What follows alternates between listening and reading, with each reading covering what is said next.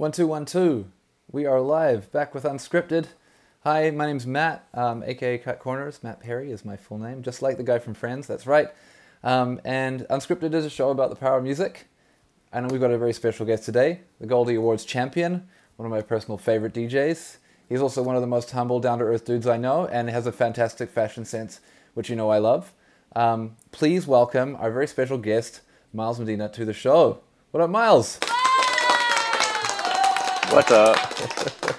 Yo, thank you so much for being our Thanks guest intro, today. I'm happy to be here. Yeah, man. Super Um, happy. all facts, though. All facts at the top. Um, and uh, yeah, thank you to everyone tuned in right now. We got the whole squad up in here. We got Arcade, Ray Dog, 2533, the Psychology Department. We got the Real in here, Grunk, K7, Ember. We got Kid Koo, Sonny James. Uh, yeah, thank you so much for to to everyone who, who's tuned in right now. Um, we're in, we're in for a treat with Miles. So welcome back to Twitch, man. You've been off Twitch for a minute. Is that about right? Oh yeah, a minute, like uh, a long time. I don't even know how long it's been. I'm scared to like even find out if it's almost going to be a year by now, which it might be. But yeah, Well, I'm great to. Ha- it's great to have you back on Twitch with Serato with me. Um, Mhm. because I really I loved your streams, man. Um, do you think you'll you'll start doing them again? I mean, now that it's kind of getting cooler out, you know, less maybe less things going on. yeah. I've I've been I've been setting it up. So um, my goal was to to stream by like Thanksgiving, which is Next week. next week. So yeah, that's like my goal. Which I think it's it's looking good. Like as far as setup goes, um, it's it's very very doable. So yeah. Awesome. You got any big plans for Thanksgiving? But not that I know of. Usually I just, you know, like my family gets together, like um, my cousins and stuff. Uh, I haven't heard anything about this year, but I need to check in with them. But yeah, usually it's it's every year, so like without miss. But for some reason I haven't heard anything, so we will see. Yeah. Yeah, I heard turkey is a bit more expensive this year. At least it is here in Canada, where I'm broadcasting from. But um, always a good excuse though to get around family, right? Yeah, it's that turkey supply chain, man. I'm telling you. Um, but what was the best thing for you about like streaming DJ sets on Twitch? I think just like all the folks who would tune in, like as you know, like just just that whole thing, just like people coming in every week or every stream and just like hanging out and obviously the music too, like because you know it's there's no dance floor and there's no need to um to take care of a dance floor in that way, so it's like you get to play but like cooler music, as you know, like that's always like the answer when you ask DJs why they like Twitch. So Yeah, I think though the like you said the, the connection with people is like it's something it's quite um yeah, it's really personal, right? Like you can't really have conversations with people on a dance floor often. It's you're a bit like removed from that, but the chat, right, is such an important part of you know what you do on a on a Twitch stream. Yeah, who would have thought like like the being away from people would actually connect you to people even more. So, you know, kind of weird, but very But cool. but how has that been though? Since you know, I mean, you've been out to, out on the road and you've been uh, DJing a bunch. Have you seen a lot of people come from Twitch to your shows and have like a, a, a connection that way? Definitely, especially early on when like the world opened up, like like almost every not everyone, but like a good chunk of them, at least half of them would be from Twitch. Like people who would be like, "Yo, I'm blah blah blah," or "I'm yada yada," and it's like it's like people who I don't even know their real names, but like we know each other's Twitch names. Totally. Yeah, it's great. Hey, I want to give a quick shout out to the, all the folks that are in here. We got a lot of folks in here. Um, Isaiah, Isaiah Sab, um, Diego Dundee, Mhm. uh, DJ B Man, Nopa Slaps. What up, Nopa? Music What's up, Spasms. Nopa? We got a lot of lot of cool people in here. Um, Yeah, Brother Fabs, yeah, Scott Grooves. This is cool. Um, yeah, man. Mark T, yeah, my homegirl Lonnie, Kid Koo. What up, Kid Koo? That's that guy. that's that guy from Kid, Aotearoa. Um, Kid, Kid Koo has the best B reels. If you guys don't follow Kid Koo on B reel, he does. He's very good at the uh, the social needs. Um, he is. yeah, shout out Kid Koo. Uh, and he actually also a big shout out to Kid Koo because he makes he's made the emotes like all the emotes that you'll see in the chat. Actually, um, we have a Miles Medina emote emote this week. If you uh, if you're in the chat, Ooh. you should be able to access that for free. It's this one right here. Um, so that if you want to use it, um, is available right there. Look at that, Miles Medina. Shout out, shout out, Kid Koo. Thank you, Kid Koo. Yeah, there we go. That's awesome. So um, yeah, you've been you've been out like touring around, playing a lot. What's uh, what's one of the best parties you've played over the summer, man? Mm, I have a really bad memory, but there's been like the summer in general has been really fun. Um, you know, I think playing with homies is always fun. So like, you know, shout out to Arcade in the chat. We've had some good times, and uh, I think I did a I did a party with with Zach with Four Color Zach and Caper one time. That was pretty fun. Um, like we're not welcome back at the venue kind of fun and like um, you know um, yeah, that's what I can think of at the moment as far as summer goes. But it's been it's been fun just like being out and amongst people, like for real, for real. Yeah, we got a couple people in the chat. Uh, the real near said the Jael miles back to back looked incredible. Yes, that that too. That was great. Yeah, he's an incredible DJ. Yeah. Hey, holy smokes! Not only is he an incredible producer, he's also an incredible singer, DJ, human being. hairstylist. The singing, yeah, hairstylist. This everything, dude. He's like, he's full package and then so. But yeah, like the singing is like, that's something I, I wish I could do because like I do that when I'm drunk. Is like I'll start singing, but like it doesn't sound good when I do it. But when he does it, it actually like adds to it instead of maybe like degrades your set like as I do it. But yeah. do you sing along into the mic though? Like uh, when you're singing along, do you sing? Oh yeah. Yeah. Okay. Oh yeah. oh yeah it's not good. um, and then Scott Grew said um, your do-over set was insane as well. Uh, where was the do-over set? If you could re- just refresh my memory. Um, in LA at a uh, wherever they do in LA. I think it's called um. Oh, uh, behind the old Amoeba. Yes. Yeah. One. That's the spot, man. Um, yeah, what, a lot of pressure to play a do-over, do-over set, though. Hey, did you have to prepare a lot for that? So this was a while back, actually. This was a pre-pandemic. Maybe it was like right before the pandemic, so 19. Um, mm. Ton of pressure because you know I've been wanting to play that my whole life, and um, I had to play after after Jazzy Jeff too, which was oh yeah, um, you know, you know how that is. So yeah, a lot of pressure. That I I wish I was more prepared. I just at that time in my life, I was like my my organization skills were not where they are today. So um, I was just honestly like that mixed with like nerves, like equaled like me not having a great set that day. But um, I'm glad people enjoyed it, such as Scott Grooves. Thanks, Scott. So, yeah is there a lot of preparations into your set or like actually I had a really good chat with somebody the other day in a stream was like how much do you prepare you know your sets and i imagine some something like do-over you'd probably prepare quite a lot or for example the goldie awards you'd obviously have a very prepared set but just for like a dj set maybe like a twitch stream how much preparation do you do for that or do you just freestyle it's it's the preparation as a crate of music that i would like to play and then and then you freestyle. I freestyle from there, but it's never like in order. Um, the most prepared I'll be is like I just want to know what song to start with. So like um, I'll probably have a crate of like just a handful of tracks, um, different energies that I will start. That, that'll be a starting point, and then from there, just I literally just play off one crate usually. Nice. Yeah.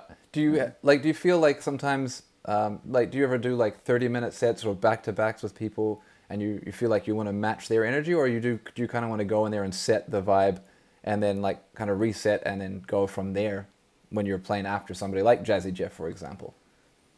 It's always, it's both because sometimes like the energy will be so good for the person before me that I'll just want to um, take it from there. Mm. And sometimes, um, it, it might be time for like a complete switch in energy. So it, it really depends. Yeah, I feel sometimes like it's it's good to like get on the mic and just be like, yo, by the way, this is what this is me now, and this is what we're gonna do because yeah. Yeah. So obviously everyone has a bit of identity, right, with their DJ sets or what they're what they're planning to do. It's nice to just let people know this is what we're doing now. Yeah. Especially if it's like a show type of event. Um, I feel like at like a a ch more chill like divey spot like that might be not necessary always, or like if it's just a straight party or kids are dancing, like not always will I hop on the mic like, hey, this is what I'm about to do. Like, um, so yeah, it really depends, you know. Um, now you've played obviously some really incredible parties. Also, I want to shout out One Four Three in LA. I know you've played you played there as well. Um, great party. If you could make a perfect party to DJ at, what would be like the kind of key elements or ingredients uh, for a Miles Medina party? Um, I like like when I started um, throwing parties. Um, obviously, we're DJs, so choosing the DJs is important, and like I like to choose like a somewhat diverse group of DJs, um, just to you know offer something different. Um, and just like I can't do everything, so like I I like to bring homies in too who have like their strengths, whether that be um, marketing or like just ideas to have cool things at the party. You know what I mean? Like, um, there's this party I did in Boston called All You Can Eat that I love. So it was one of my favorite things I've done. Shout out to Moses and Tofu. That's their thing. But like, A, it's a great party. Like the, the DJ lineup was super diverse. Like I played with Silent Addy, who's just like Oh yeah. craziest, fucking amazing dance hall DJ. And I played after him. I'm like, I don't play dance hall, but like, um, it it made so much sense like to put us all on the same lineup. But anyways, they also had like a like Clark's activation. So like, you know, all of us DJs were all wearing Clark's and like um they had like a little thing selling food and like it was just really cool to have that experience at a party, you know. That's fire. I love Clark's. I'm a big fan of Clark's, and it makes perfect sense to have Silent Addy there. The dance hall, Clark's connection. You know, it's Yep. strong. Um, Vybz and Popcaan. Clark's me prefer. That's a big tune right there. Yep. He, had to play that. He must have played that, right? Of course, of course. Yeah. Shout out to he's he's amazing, dude. And we did a back to back as well, which was super fun um, afterwards. So yeah. Awesome. Um, how, yeah, how do you how do you like doing back to backs? I feel like um, this is like a different a, a question that's kind of different for everybody, right? Like, depending on the person, like, can you just do a back to back with anybody, or like, how do you manage the energy with a back to back? Um, I'm a big fan of them. I like I have this thing of like I like doing back to backs with people I just met. So like like the Jael one uh was one and like Silent Addy was one and like I remember the first time I met Jesse Marco like at a club and we did like an hour back to back. This is upon meeting each other and like it was just it's always good. It's like it's almost like talking to each other, but you know, you're getting to know each other by like, all right, let me play this one. And it's always like a one turntable each back to back. Oh, nice. Yeah. Okay. So track for Yeah. track. hmm Yeah. Damn. Yeah. Um, shout out to um, a good homie of mine uh, in Hawaii, DJ Delve. You you may be familiar with Delve. Yep. That's his his idea. Um, he like every time I've gone and played with him, he's like, "Oh, we're doing back to back," and I'm like, "Oh shit, okay." Um, I really struggle with it a bit, but um, it also like is a really great challenge, right? Because it keeps you on your toes, and you're like, just like seeing like no one's. I guess we're, you're just playing off each other, so you can always kind of just oh you're gonna play this trap song oh shit I, I I got something that can match that probably you know and you just have to like think really quick Yeah, I love it. Um, I, was just reminded because i've seen Arcade in the chat. So me, uh, Arcade and I did this party this year at the uh, SF MoMA at the art gallery, and um, it was like this big event. And they're like, "All right, you guys are gonna um, have a DJ battle," as they wanted to market it as. But we saw it as, okay, we're just gonna go back to back. So um, we're like, "All right, we'll just show up." and you know we'll just we'll just conversate like throughout the whole thing. So we show up to the party, and we get there like for sound check, and like there's it's a huge room, this big ass dance floor, and like DJ booths on the opposite ends of the fucking dance floor. So it's like we're super far apart. Oh, So damn. the whole idea of, of us like communicating with each other was was out the window. So we had to figure that out. But yeah, it was still fun though. Why so far apart though? That's crazy. I I think it was like it like the people who coordinated it. I don't think they know anything about DJing, and to them, like, all right, this is this is gonna be so cool to set this up with like one guy over here, one guy over there, um, you know, yada yada. So Man, I'd be I'd be pulling out the group chat, getting that going real quick.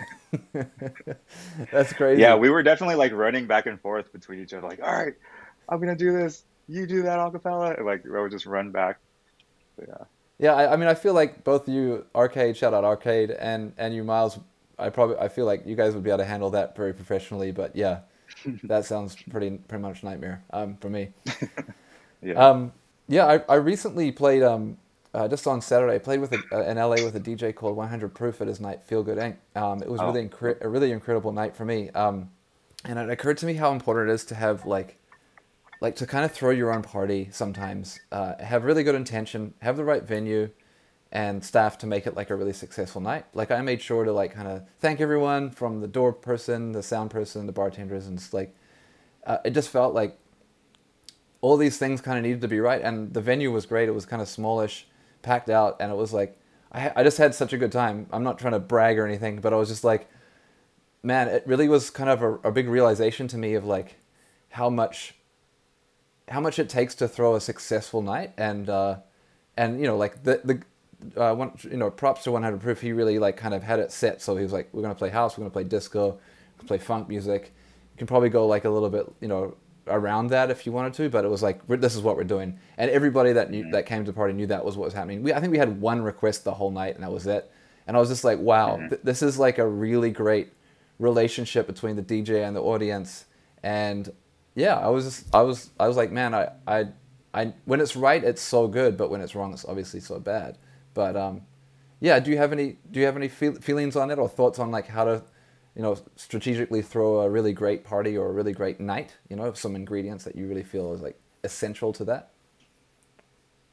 Um, I mean, you know, like concerning music, like um, it is nice to kind of like let them know what people are getting into, like how you were saying, like people kind of knew you guys are gonna stick mainly stick to like house and disco and and all that.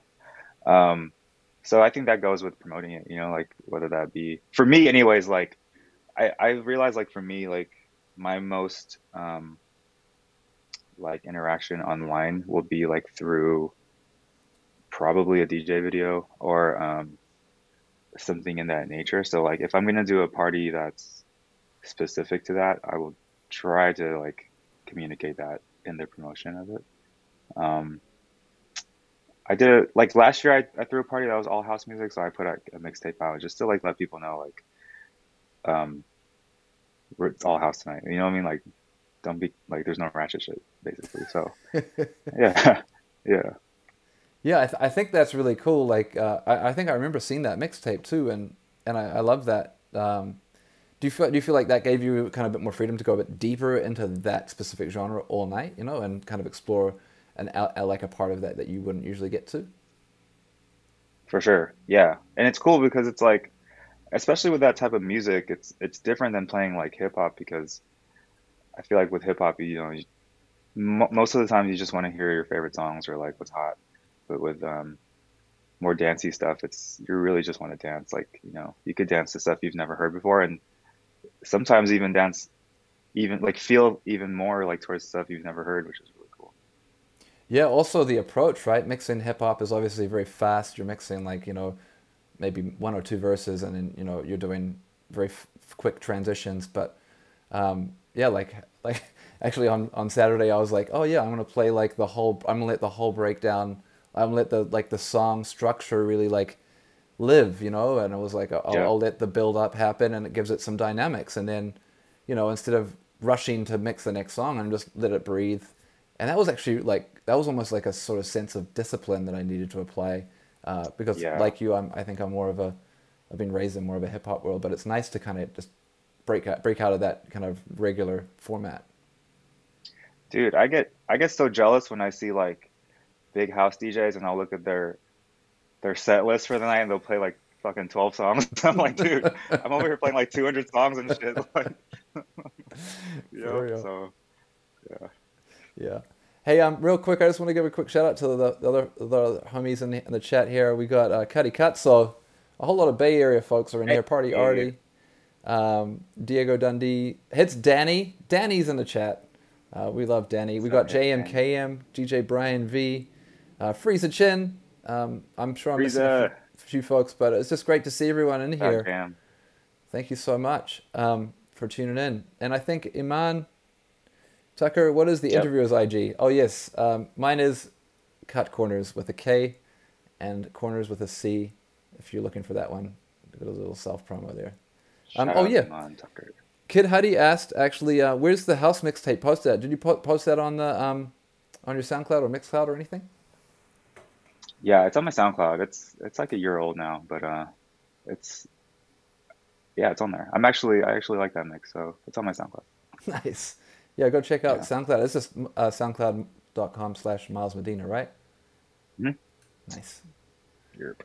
And I noticed that you have a, a secondary SoundCloud, Medi- Miles Medina Edits, um, which is also very worthwhile following if you're um, uh, on there. Oh, yeah. By the way, I have to let you guys know um, if you're tuned in and uh, you know you hear profanity. We do use profanity in this chat in this in this conversation from time to time. If you're offended by that in any way, please um, tune out now or, or, or block your ears periodically. Um, but yeah, there's occasionally swearing, and, and there will be some swearing from some of the music that we play on here. So just uh, if you have kids, let them know. Um, we, now, last uh, last time I saw you, I think uh, in New Zealand was in 2019, and you played the Serato Christmas party, and it's Christmas party season, so I feel like this is a relevant relevant time to Yeah. bring this up. But um, Yeah. that was a great party, man, and I I remember how how you killed that party. like it was incredible. Not easy to come all the way from you know the states to New Zealand and kill a Christmas party in New Zealand. Very very specific tastes. Um, X- Xmas parties, Christmas parties are very hard to play. Hey, I love them. you do. I'm all about it. yeah, I'm all about it. Yeah, because I mean, have- like, I like Christmas music, dude. Um, but like, you know what's funny? Like, I don't like doing corporate parties often, but like Christmas season, for some reason, I'm I'm with it. Like, I'll play all the pop music I need to. Like, I don't know why. It's just, I don't know if it's like the climate or whatever, but I don't know. Yeah, man. It was. Pro- I think it was one of the most successful Christmas parties we've ever had, um, and the, and a lot of it was 100 percent due to you, your work that night. And I was like, oh man, this is gonna be really hard. I personally uh, really avoid Christmas parties at Serato because they're very hard to please everybody. So I was like so impressed by that. So yeah, bravo. That's actually we got we got to break out the applause for that. Big up Miles Medina for killing the Serato Christmas Parade 2019. Dude, I remember I remember when I showed up because I showed up like a day early or whatever, and all you guys were like warning me about it. You guys like, you know, it's not what you think it's gonna be. like, I'm like, what do you mean? Like, but I, I had a great time. So, Yeah, it was great, man. Um, but let's let's take it back, um, right back to the beginning of your musical journey. Uh, when it began, what were your goals as a kid? Like, do you remember what you were thinking? Like, did you get right into DJing, or did you take up instruments? What was your initial falling in love moment with music? um, so my dad was in a band in the in the 80s out here in San Francisco. Um, so I would like always go to his gigs. It was like it was like a cover band. They would play at like clubs and stuff. But um, I would go and just chill, and that was like really my early introduction to music, um, which was like for me a very normal childhood because I didn't know anything else. So um, it was that, and you know they would play like 80s whatever songs at the moment, like Easy Lover and like uh, like you know shit like that, like like dope songs actually. And um, anyways, like as I got older, there's this like in the Bay Area, there's a bunch of there's a bunch of DJs like on the radio, like mix shows and stuff. So it was just it was kind of all over my childhood, just hearing DJs, and then I finally was like, you know what, this is for sure what I want to do, and then um, figured out how to how to DJ like as a child, like 12 year old kid, which is like it started with like I got a mixer for Christmas, and then um, because that's all they would, that's all I could get as a kid, and then like I had like two Discman CD players, and then I would just set set them up and try to you know just hit pause and just try to blend two songs together, and it was great. I did that for like a whole year. Wow, Discman DJ, that's crazy. Yeah. And what was the what was this mixer? What was this first mixer? I'm really curious. I'm curious to know. It was a it was a Pioneer like one of the three channel. I mean not Pioneer, Numark. It was like the purple one. Do you remember that one? No. Yeah, it was this purple Numark mixer. It was three channels, and it had this. Uh, if Cutso's in here, he probably knows the um, model number, but like it had this transformer button. So like because the fader was was shit, like if you wanted to cut, you would hit the transform oh. button, and it, it, would just cut out. It would just silence it, and like you just like. I do remember this mixer. That's crazy. Yeah. and you did that yeah, with CDs. So, hmm I had like with two CD players and like I remember I would go buy other DJs mixtapes because a I could learn from it and b I would have more songs to mix with, with that way. You know what I mean? Wow, wow, dude, that's crazy. Yeah, CDs. I mean, that was. I feel like that's kind of like um, after the '80s. If you grew up in the '90s, like no one really. It was really kind of hard to find a good record player for a long time. At least it was where where I grew up. Um, maybe not in the Bay Area, but yeah, it was like it was hard uh, to find like good turntables, um, good turntables. So yeah, we had all these janky belt drive joints. Um, mm-hmm. Did you guys, did you ever have to DJ? Did you have to start DJing on belt drives, or did you go straight to the good stuff? No, I, so after like a year of uh, CD players, I got one belt drive turntable the next Christmas, I think, and then um, which to me was everything because you know I didn't know any better. All I knew is now I can actually control the record instead of you know just pause and stop. So I was all about that belt drive, to be honest. there we are. That was my uh, shit. Cuddy Cutso got got it right. He's got the, he had to look it up. Um, the Numark DM 2002X. Uh, psychology department says bring the transformer button back. I'm not mad at that. I would uh, I would use it. I'm not mad at it either. I think it's kind of cool. Yeah. Oh well, I got a pick in the chat if you're looking for it. Wonder how much those things go for now. Um, yeah, I mean that was a pretty interesting. I, I remember my first mixer was the Stanton. Oh no, sorry, I had a Vestax, but then I got a Stanton and it had like this, this like transformer switch on it, and it was great. I loved that thing. Oh really? Yeah. Like a, it was a transformer switch. It wasn't like a phono line switch. No, no, it was like, and it was like spring loaded, so you could like tap it or like even like oh, kind of crab with it, and it was very accurate. Um, yeah, wow. shout out Stanton, R.I.P. Yeah, I think Stanton's R.I.P. was that pre pre crazed uh, Stanton? Might have been the same era, about around that time. Yeah. But yeah, the the blue dog. Bring back the Numark blue dog. What up, blue Master dog, Lee? That's the Sorry. one. The blue dog. Yeah. Ooh, Master Lee! Shout out Master Lee, dude. Yeah, Master Lee's in the chat. Legend. Um, Legendary. Um, but yeah, like when you when you were when you got into DJing, though, what was your goals? Like, did you want to be like a club DJ? Did you did you want to go to battling? Like, did you want to be a, a known as a battle DJ, or did you have other aspirations? Um, I think as a as a kid, like 12, 13 years old, um, it was probably like DJ on the radio because it was so cool at the time in the Bay Area, and um, and then my cousin showed me like a DMC tape, and then from from that point on, it was like okay, just all battling from here on out. Um, DMC 99 World, where Craze won the second time. That was the first. Uh, that was like my first like image of, of DJ battle. So that pretty much occupied my life uh, for the next few years of my childhood. Fire is Craze mm-hmm. is Craze your goat? Is was he like the one? Is he the the main influence?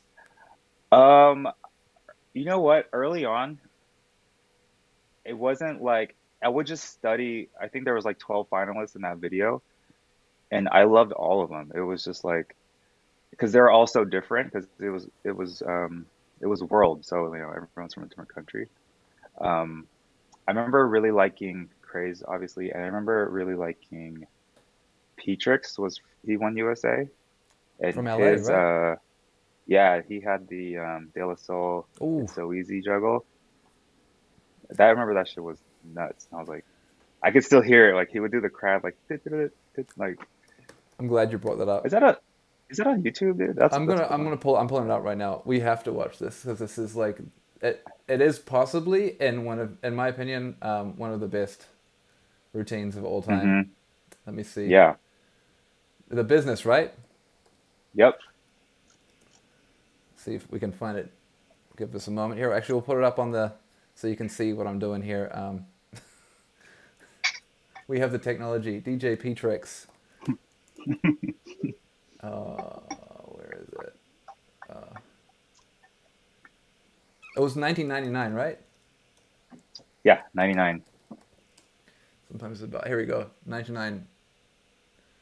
Hopefully, it's this is the one. Let's let's see. Round of applause, my man, DJ P Tricks, Yep. y'all.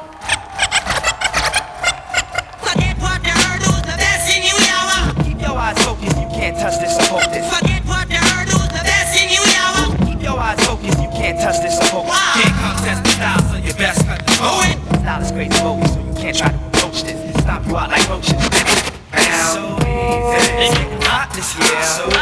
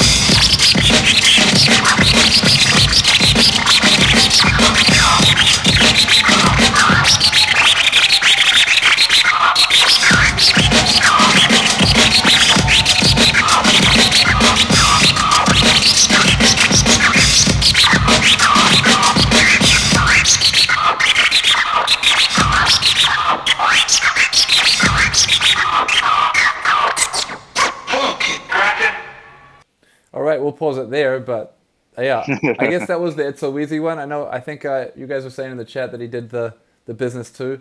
I guess I I got the wrong one, but that was crazy. Like yeah, like that like what Cutso said when they did the EQ filter thing, like on the Technics mixer. Like those, if I'm right, those mixers were not easy to work with back in the day, right? Yeah. It's crazy. Yeah. The EQ was crazy on there. It was like it had like a super high resonance on those EQs.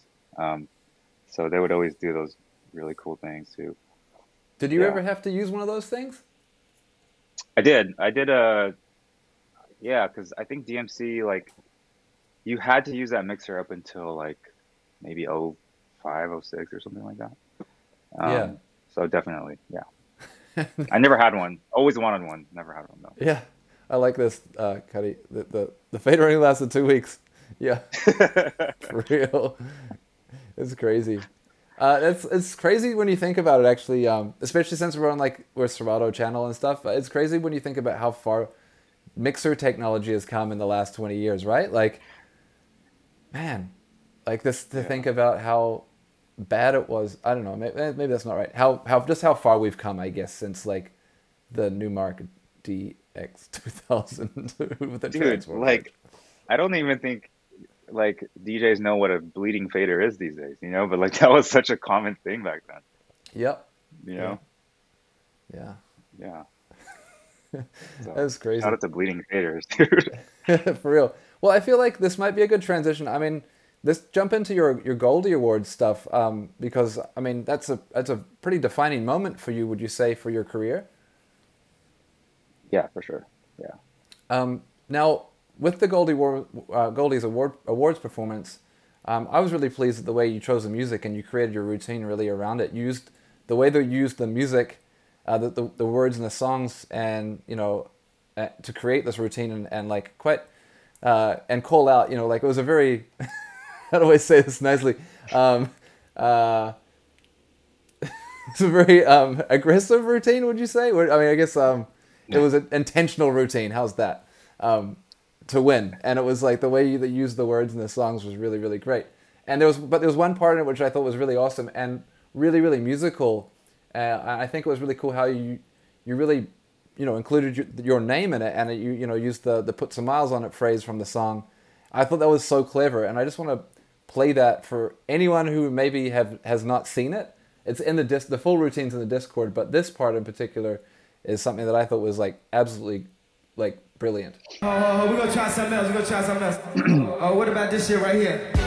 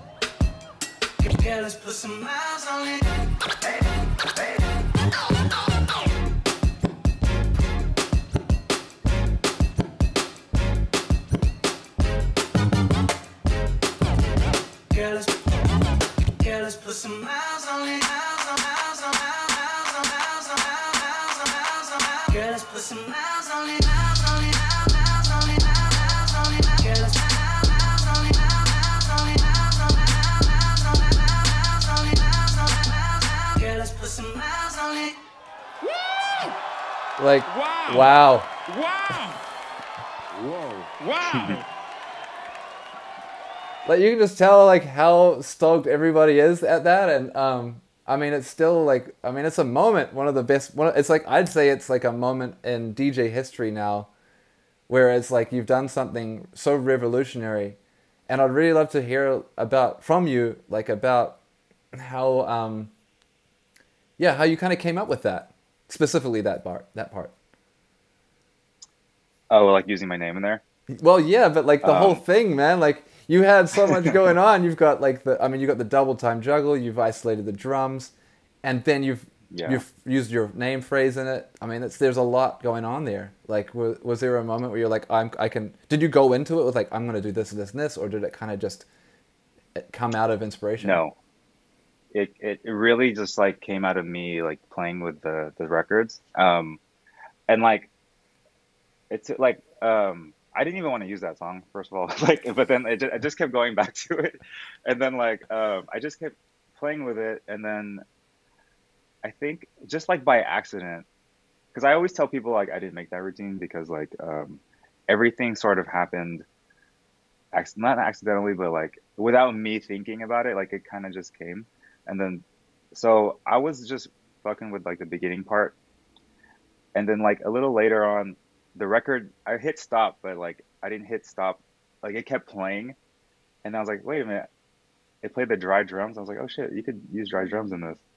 So then that's when I started using the dry drums and then um the the whole like put some miles on it thing it it didn't even come till like the morning of I had to s- submit that video.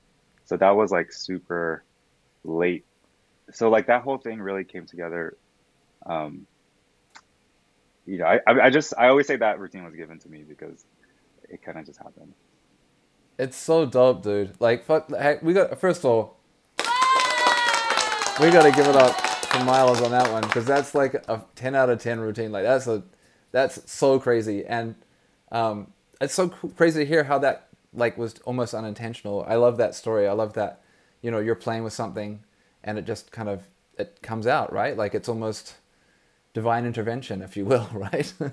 one one million percent is divine inter- intervention for sure Yeah. Um, but then you, but like, I like that you didn't just stop. Like, you didn't just go, oh yeah, I've got this juggle with the dry drums and some like, put some miles on it. You're like, okay, now let me like flip it double time and then like jump it up. And you're like, oh, hold on, let's like take it to another level and like pitch it up. And like, then you, so with that second part, um, you've got like the put some miles on it, the miles, miles, miles on it, and then you've got um, you've pitched it up, right? And then you've got some drums.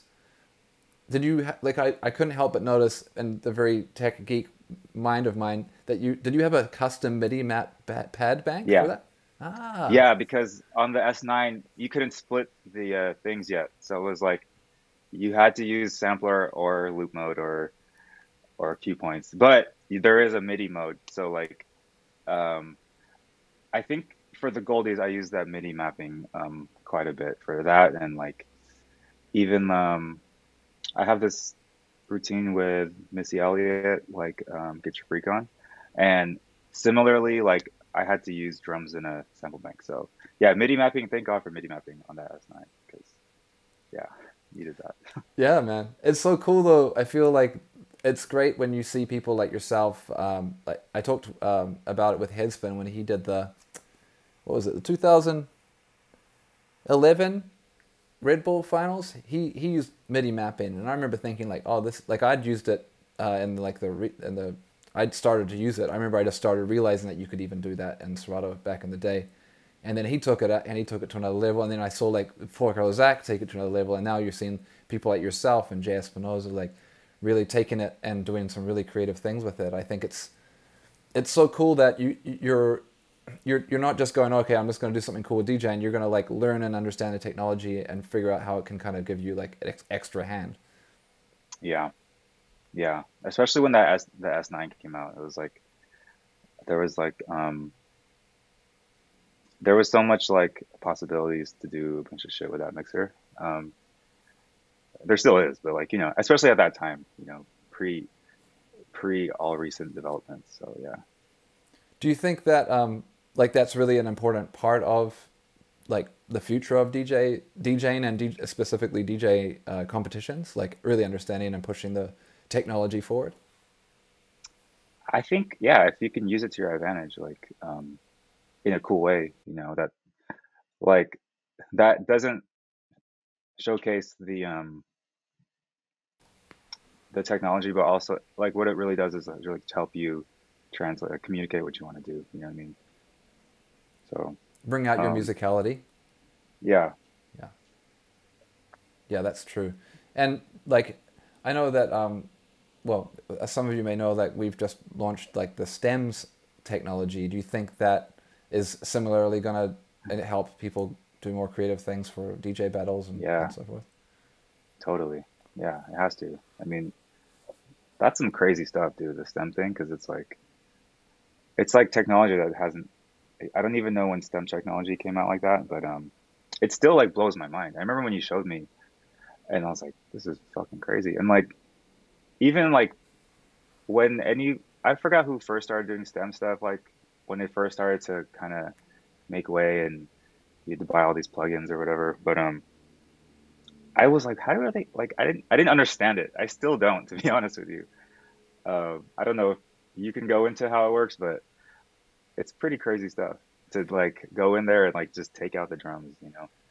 Yeah, I mean, I I mean, again, I'm not a programmer by any means, but like, um, I know like Nick Bike and, and I, we've talked a lot about, and and even uh, my friend Vaughn U-turn, we, we uh, back in the day, like we, if you had an instrumental for a song, you could do like phase inverting, right? And you could basically like mask the music that was not being played. So if you had the instrumental, for example, in the track, you'd put the instrumental over the track and then phase invert it, and then that would like mute out all this, this, the sounds that weren't. So from my, my basic understanding of it, it's, it's a similar function. It's kind of like that way of removing vocals through kind of some kind of phase inversion. But I mean, again, I, I don't know the the real maths behind it myself, and I think it's probably a lot more complicated than that. But uh, yeah. I, I mean, I still think that's sometimes the best way to get like a clean a cappella, especially if you have access to an instrumental file and things like that. But yeah, I think Oh, that's- really? yeah, I think Frieza knows the, the secret. It's um every time someone uses stems, the files get sent to Nick Bike, and then he sends back the a cappella. That sounds about right in real time. That's it. That's like, that makes the most sense. That's like the most simple way to explain Serato stems. yeah, he's on contract. He's our AI. Except he's not artificial. He's real time, real Yeah. real intelligence. Shout out Nick Bike, dude. But yo, you've been using a lot. Um, you've been using um, the stem separation for a lot of your own production, though. I, I noticed um, on like you've been actually shout. First of all, shout out to uh, your your Bandcamp. If anyone's got the link in the chat, uh, milesmedina.bandcamp.com. If you want to check out some of Miles's remixes, um, he's got fantastic remixes on his Bandcamp. But you've been you've been making a lot of like your own production and edits uh, over the last few years as well. And you've been, have you been using like Lal Lal and, and other kind of services like that to get your acapellas? Yeah, that's that's my go-to. Um, that's definitely my go-to for use. But until like stems came out, because now it's like it just saves so much time. You know, like with Serato stems, and it's just like, oh, I could hear it like right now instead of process it through the thing. It takes forever. So yeah, but yeah, it's crazy. I, I'm I'm so grateful that we could even do this now because I don't even like not not too long ago before we couldn't do this. It was so hard to even find acapellas for things, you know. Yeah. Yeah, a lot of record labels been holding out on us artists. If you have acapellas, feel free to put them out. I was talking to Joyce Rice and I was like, I noticed that you put a acapella on your Bandcamp. Thank you so much. Everyone remixed it, and she's like, Yeah, well, you know, I love that. And I'm like, we need more people like that, you know? Yeah, dude. Yeah, I love artists who do that. They Yeah. get it, you know. They get it, right? They we we Yeah. want to DJs want to play their music, make it so we can kind of like just do our own little thing. But uh, I guess you don't need to worry about that too much now. It still would, although it still would be nice if they did that, right?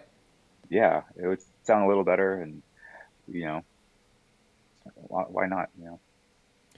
But um, now you've now um, you've been making more beats and edits and stuff. Is that something you want to do more of? Is that something that you want to focus more of, of attention on for your career? I think it comes with it. You know, um, I try to keep a balance between DJing and also making stuff, um, which is hard. You probably notice, like, like on a daily basis, I'd rather open up um, a DAW and like start making stuff, and like to, for me, that's like what I'd rather do, other than like dig for music and and practice DJing. It's just I like creating stuff too, but like, um, yeah, but it, I try to keep the balance for sure. Yeah, I hear I hear you, man. Um, I do feel that um, they do both go in hand in hand, though, too. Like, uh, Yeah, like I've been really intentional with making playlists for for for myself, like on a monthly basis to listen to, so that I, I'm listening to first of all current music, but also just absorbing like the music that I love and finding things that I love, which then therefore kind of water my garden of inspiration, so then I can Right. then make music. Right? Is is that the same? also like, yeah, definitely. Like, um, also, um, well, yeah. So going back to the playlist thing, like, definitely like listening to a ton of music is the most inspiring thing. Um, even and like even how you listen to it. I I noticed like for me, listening in my car is one of the best ways for me to be inspired by music versus me sitting at a desk or, or wherever it would be. Um, and also like going back to like me going on the dot, but like also if I were to say like session on Serato my turntables for an hour, um, that's also where a lot of the best ideas come from for me anyways, is is through that. So it's kind of both, you know. They feed each other, I would I would say. Well, that that was very. It's good that you say that because like literally all of my ideas and remixes lately have been coming from me just like trying things out and syncing things up in Serato and then playing around with like acapellas and instrumentals and that stems function and then going, oh yeah, I mm-hmm. could, I could do this. I could. These things go together pretty good. I could chop it up, and it's very similar actually. When I was watching your routine for Goldie Awards, I was, I noticed that like a lot of the kind of approach that DJs take, you know, when when creating a routine is in a lot of ways like a remix, right? Like you're using that same part of your brain that's going, oh, I can make this double time, or you know, you're kind of crunching the numbers, or like thinking about music in this way that's kind of fluid, that lends itself to a creative approach to changing it and and making it your own. Would you agree? It has to be that same part of the brain for sure. Like it's the more playful side of your brain, um, which is probably why like DJs who want to start producing have a hard time because you probably have to use the other part of your brain to get into sound engineering or Hmm. making it sound right. I would assume so. So yeah. Yeah, but um, one of the things I've also noticed is that you actually got some production credits on a recent album by the good fellow P-Lo on his record Stunner, um, which that just came out recently. You got um, two two credits on it. You got one thing and good, and um, I'd love to know like how you linked up with P-Lo. Like how did how did that all come about? Yeah. Um, I might have more than two on that on that album, but um, so during the pandemic, he reached out because he wanted scratching on a song he was working on, which was which was good at the time.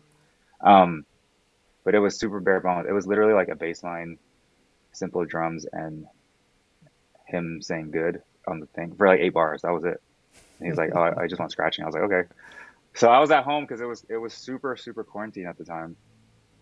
So I I did one thing, uh, and it wasn't what he wanted. I think I was scratching like um, T Pain, like from Good Life, because he goes, "I'm good," and then like some some Big Sean, "I'm good," and like just whatever I could find that said good in it, which was actually kind of cool, but it wasn't the vibe that he would want. And then like, and then they expressed that they wanted like a more like old school hip hop vibe, which is, you know, obviously that's not what I would think if P-Lo sent me a track. So like, anyways, I did it, and then I'm still happy with it. And then like that was it. I didn't hear it for like forever, like over a year. And then um, finally, when like the world opened up, he's like, "Come to the studio. Um, I think we want you to scratch on a couple more things." So then like, it was there. Like he played me that what would be the rest of his album, and then and then I found out like they want to use scratching on all their songs. So uh, yeah, really cool. That's really cool, man. So are you Yeah. were you were you getting on some of the beats as well? Were you working on uh, sequencing or anything like that? I w- I wasn't working on sequencing, but like um, I was definitely there for the process, like because there's a couple songs that like uh, that I saw like being built from the ground up. Um, I want to say like Light Switch was one, um, but yeah, it, it was just such a great process to see, yeah. And uh, also, my favorite thing was like the team effort that goes into this project because it was just like so many people with all everyone's different strengths and everyone just kind of like knowing what they're good at and, and P-Lo himself being like, you know what, we need keys on this. Can we grab a little while to do this? Or we need like he had a song, the song was good, like but they wanted to scratch the beat. So like he's like, Can we make a new beat? And then like they had a homie come in with like a guitar thing and then he played the guitar thing. P-Lo like reversed the guitar thing and then like put some chords on it. It was like it was really cool to see that. That's awesome, man. I want to shout out, big shout out P-Lo. Um, the homie Yeah. DJ Marl was in here. We worked with P-Lo. He came to Vancouver a while back, years ago, and it was all the things you just said. He's like such a professional. He he cooked up a like the verse, like a whole song, like in like literally hours. And his engineer uh, Miguel, Miggy, Miggy, Miguel, Yeah, Migs. Miggy, yeah, Migs. Miggy. Holy shit, man. That guy is like so like he just was like, oh, let me just plug in my iLok, pull up all these plugins. I got all these presets ready for P-Lo, and Yeah. It was record like recorded, mixed, ready. Like I just, I, if I if I recall, Marvel might might be able to forget, uh, might might be able to remind me. But I just had like a loop. Like I didn't really have a beat structured. It was just like an idea, and they took that idea and they made a whole song out of it. And I was just like, yo, Wow. that was incredible. Um, so shout out, yeah, Heartbreak, Heartbreak Gang, Tricks Million knows what's up. Shout out Bay Area. Um, now, I feel like it's worthwhile uh, playing this song for everybody because um, the, their video is out, and Yeah. it also features uh, Larry June. I'm gonna I'm gonna bump it right now. It also features Miles Medina in the video, so we gotta we gotta run it one time. Uh, this is uh, good featuring Larry June by P-Lo, featuring Miles Medina. Let's go.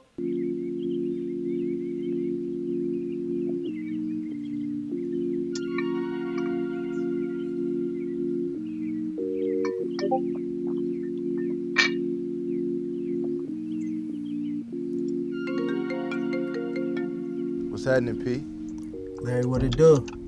Come on, man. Looking at this view, drinking this orange juice. What's going on? Man, that good going up, bro. We gotta get activated. Come on, we outside. Pull up to the crib, man. Numbers. Say no more. Smooth. Yes, Lord. And you do know that. no, no, no, they wanna see me doing bad, but I'm good. Hey, but I'm good. Hey, no, they wanna see me doing bad,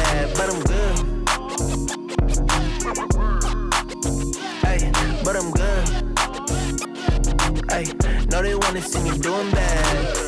Yeah, doing good, doing well. They ain't tell you that the real prevail. I do it big, it don't fit on the scale. Mac Dre, how I'm feeling myself. Yeah, yeah, I gotta jump in. Shorty got a pumpkin. Know they met 'em on. I can see it, it's just sunken. Really, it ain't nothing. Slime got my bucks big. Tell me that she love me, but I know I cannot trust it. Hey, you know me, stay low key. I'm just living how I'm supposed to be. Hey, you know me, stay low key. But no, they wanna see me doing bad, but I'm good. Hey, but I'm good. Hey, no, they wanna see me doing bad, but I'm good. Hey, but I'm good. Hey, no, they wanna see me doing bad. Hold on. Let me walk in the booth. Like my cousin say, bitch, what do you do? She be dumb not to chew, cause I'm one of them dudes. Bitch, I'm fly as hell. Watch out for the shoes. Macking on a bitch on some hobby shit. Frisco nigga with a whole lot of dip. Set it down in walnut, it made me a grip. Two straps like Max Payne, I'm keeping it lit. You know me, keeping it P. Doing good like I'm supposed to be. You know me, June and P. Hey, hey, No, they wanna hey, see me hey, doing hey. bad, but I'm Numbers. good. Hey, but I'm good. Hey, no, they wanna see me doing bad, but I'm good. All right, I'm just gonna pause it there for a second because that's Miles Medina. Look at that though. Look at those hands. Look at that turntable. I noticed that you were doing rocking the one turntable, instant doubles, right? Yes, yes. So shout out to my boy Jacob. I think he might be in the chat still, but that's his turntable. Uh, thanks, thanks for coming through with the Yo, big turntable. up, big up, Jacob. Um, yeah, we went one turntable on because like that was in LA, and um, they were like, "Yo, can you come out to the video shoot?" Like, I think they might have hit me.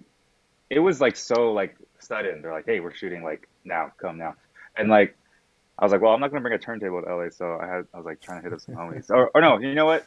They're like, "This is what we have for the video," and it was like this like fucking Numark controller. I was like, "I can't do this, dude. We need to get we need to get." I was like, we need to get a turntable. So, um, yeah, shout out Jacob for coming through with the turntable. Damn. Yeah, that's dope. I see you ripping really hard there, and I see the Battle Av vinyl there. And Yeah. what's really cool too is, um, and I saw this also in your Goldie Awards. You got uh, "Have Fun" stickers on the records. That's like a Miles Medina special right there. Yeah. Right Yeah. here. Tell me, tell me how that started. I think it's just like for me, that's has to be like one of the main anchors of of of why I'm doing it, and it's you know it's easy to forget. So it's just it's just a nice little little reminder, especially some for something like the Goldies, where you know it could be nerve wracking. So just a little reminder to you know this is really why you're doing it, to like have fun and stuff. So I love that, man. I really do. I think like Yeah. that's like such an important part of music. No matter what you do, right? You've, it's got to be fun because that translates through whatever you do, right? hmm It's super important, especially in music, because you know it's easy to be like, all right, I'm gonna be like, I'm gonna do like the coolest shit ever, but it's like no one cares. Like you know, like just just have a good time and make sure everyone else has a good time too. Yeah.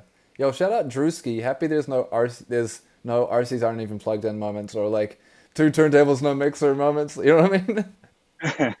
We've all seen it. yeah, we've all seen it, dude. But yeah, no, it was. I remember being like, yo.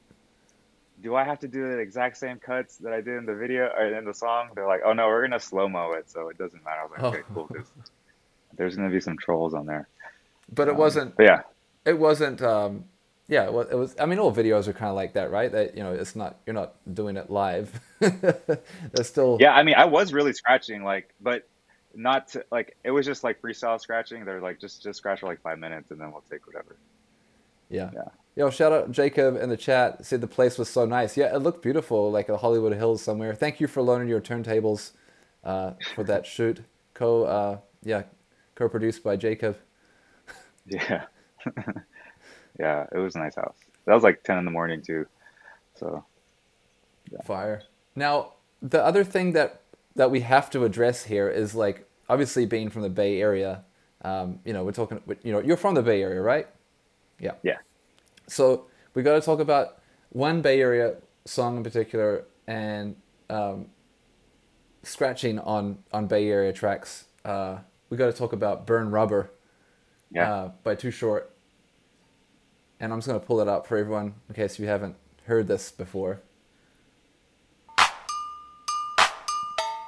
I'm sure most people should have, but yeah. Also, Do we know who did the scratching on this? Good question. Yeah, you know about that. trying to figure out where the scratching is. It's like after the hook. The Real ones. Yeah, it's in the hook. I burn rubber on you quick as hell. You need some toilet paper, don't shit on yourself. When you see me rolling in luxury, I won't fuck with you, so don't fuck with me. I'm just riding, siding, whipping and dipping. I look at all the young hoes tripping. It's no big deal when little hotties get hot, but niggas get jealous, somebody get shot. You in love might make you lose your It mind. Nick That's why Mike. I run these great girls two at a time with no discretion. To me, you're so depressing, acting like you don't know my profession. I look at them thighs and look at them titties. Take your ass straight on out to Sin City, wearing all pink just I'm like gonna skip hello. ahead. Oh, here you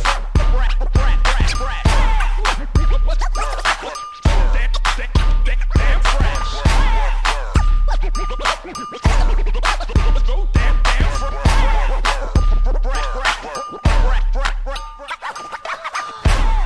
So yeah, I mean, this is like a certified Bay Area classic right here. I mean, it's a, just a hip hop classic in general, but um, I just realized there's like scratching throughout the whole song. Yeah. Yeah. So that was actually one of the big inspirations for, for good. Oh, official, officially. officially yeah like um when they were like they're like go listen to brother rubber that's pretty much what they told me That's cool. That's so cool. Oh wow. Uh, yeah, I, it only just occurred to me like while I was listening to it, I was like, oh, I need to talk about Burn Rubber and how important that song is to the Bay uh, and DJing because yeah, um, that is a really important. So that was like when I remember hearing that song, I was like, what is this song? This song has crazy energy and that's something that a lot of Bay Area music, obviously hyphy, and then later on uh, with HBK and P-Lo and stuff, it's still such an important part of it, right? yeah for sure. Like those are still classics. Like um from that whole era like um like hyphy movement era like those songs just literally never died here. So it's like since the day they came out they've been like the fucking heaters at the party like every time. Like you know they never died. So um i think in the rest of the world like like blow the whistle is pretty up there like it never died at all like for us and that's pretty much most of those songs during that era it's still up there Oh wow. Serato just posted up in here, producer Lil Jon. I didn't realize Lil Jon produced that one too. But scratches by Envious Styles. Does anyone know Envious Styles in the wow in the chat? No. That's I think that's also crazy though, because I realized like Lil Jon also produced Blow the Whistle, right? yeah blow the whistle tell me when to go Right.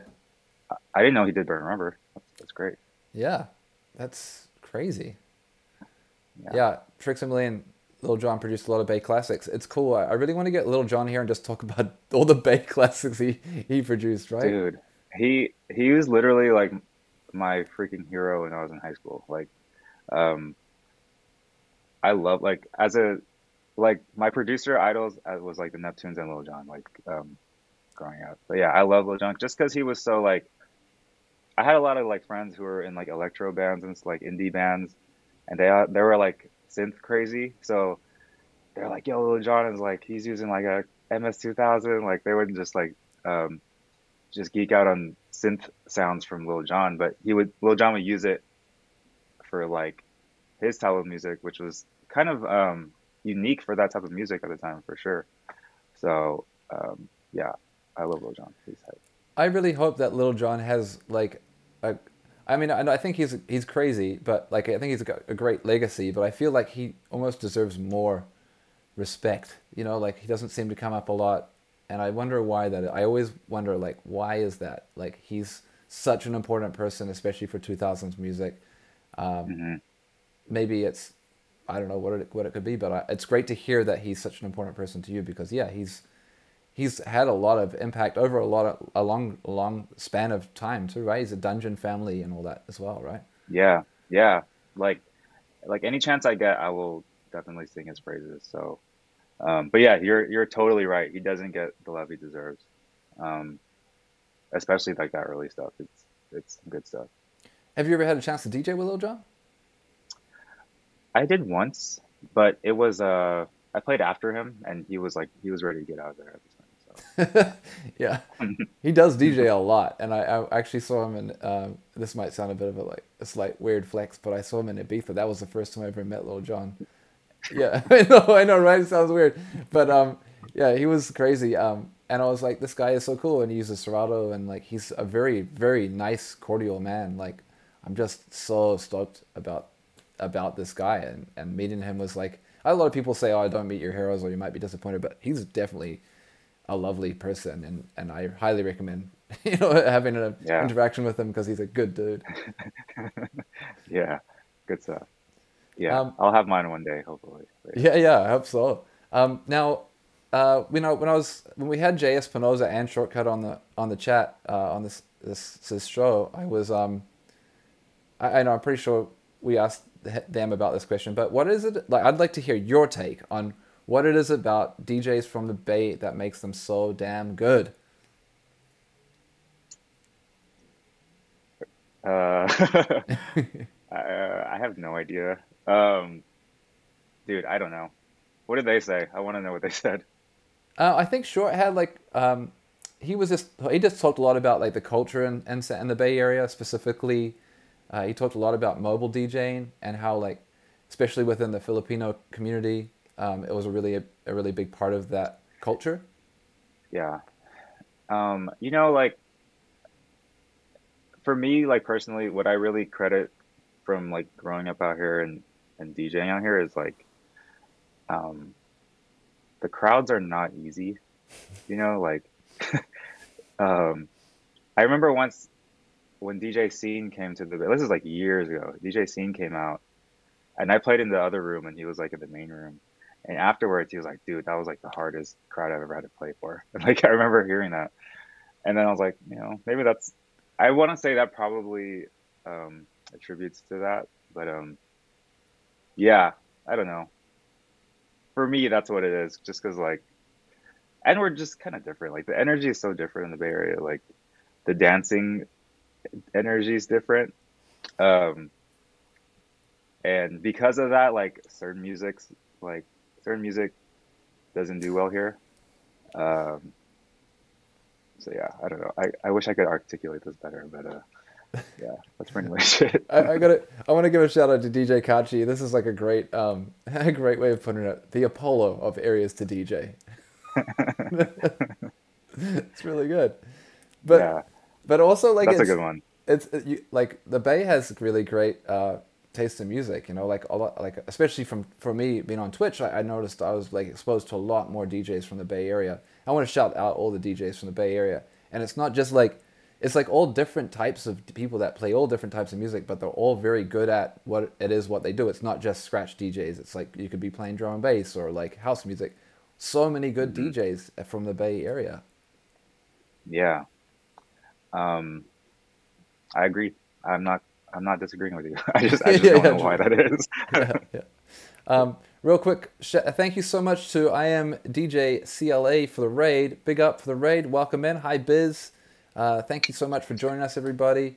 Um, this is uh, I've got our guest Miles Medina over here. Sorry, um, as our guest today. My name is Matt. We're doing the stream. Um, now, I was talking about um, I was talking to Destruct from the Bay and Sonny James, who's in the chat right now, uh, and we were talking about that. I mean, Sonny's from Philly, Dee's from the Bay, and we just noticed that Philly and the Bay have a lot of similarities in the way that DJ DJ culture is very very rich there, and they are both both quite in close proximity to larger cities, uh, the Bay to LA and Philly to New York City. Do you think this proximity creates a certain hunger to prove yourself to a bigger city, or, or are there any other factors that kind of create such a vibrant scene? I think it has to. I think that's such a great point. I never thought about that. I do always think about like like how Philly has like the illest DJs. Like a lot of my favorite DJs are from there. Um, I never put the t- like the proximity thing next to each other, but that's that's a really good one to be honest. Because both Yeah, both cities, you know, like you think I think about it, I was like, you know, I mean, just Sunny and D are just a perfect example of both those cities. You know, they're both really incredible DJs from both those areas, and you know, you got Cash Money, Jeff, you got you know a lot of the a lot of the, the you know the next generation. Even DJ AM is from originally from Philly and, and stuff like that. And then of course in the in the in the Bay, I mean, you've got the, the pickles, you've got triple threat DJs, you got mm-hmm. all you guys, you know, like you said yourself, and the next generation of people coming up, like you know Jay and and everybody. Um, it just it's never ending. Like it's really like it, it feels like there's a lot of like good uh, community that kind of passes it down and and, and it keeps the, the inspiration moving. It's really I mean, and it spreads to the rest of the world. You know, like as, as someone who grew up, you know, I spent most of my DJ years in Vancouver. We've always looked to those places as like, wow, that's like Mecca. You know what I mean? Or the Apollo, if you will, DJ Kashi. we got to Yeah. play there. You know?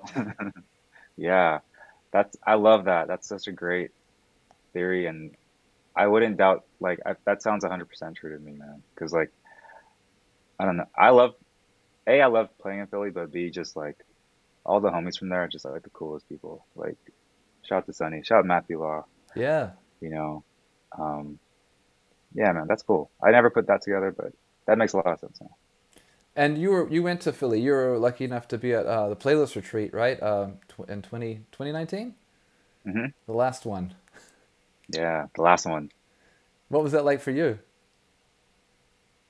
Uh, it was a lot. It was like a lot because it was like when you go, and then like you know you don't even know who's gonna be there, and then like because I I went early because I took a red eye, so I was one of the first ones there. Like when I got there, it was empty.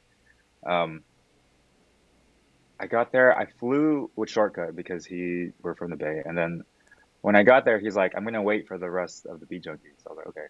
So I go in my car, and um, Anomaly's in my car. I'm like, "Yo, dude, like? This is insane." But he was just like the most chill guy ever. And then we go, and then like it's this is like super early in the morning, like seven, eight a.m. So no one's there yet. Um, but you know, we get the tour of the house, and you know, we say hi to Jeff, and we go in our our little RVs, and like uh, I remember dropping someone off in their RV. I think it was was Anomaly, and like the uh, the bunk next to him, like 'cause it has name tags. The bunk next to him said Pete Rock on it, and I was like, "This is insane, dude." yeah, and then um, and then yeah, slowly but surely, like, people start trickling in, and like, a, it's like you're excited it's your homie, or B, you're excited because it's like this guy you look up, or guy or girl you look up to. Um, but yeah, the whole time was just like so fun, creative, like juices flowing, but also just a whole lot of imposter syndrome going on, unfortunately, because I'm just like, you know, why am I here? And um, but yeah, all in all, I'm very grateful for that experience.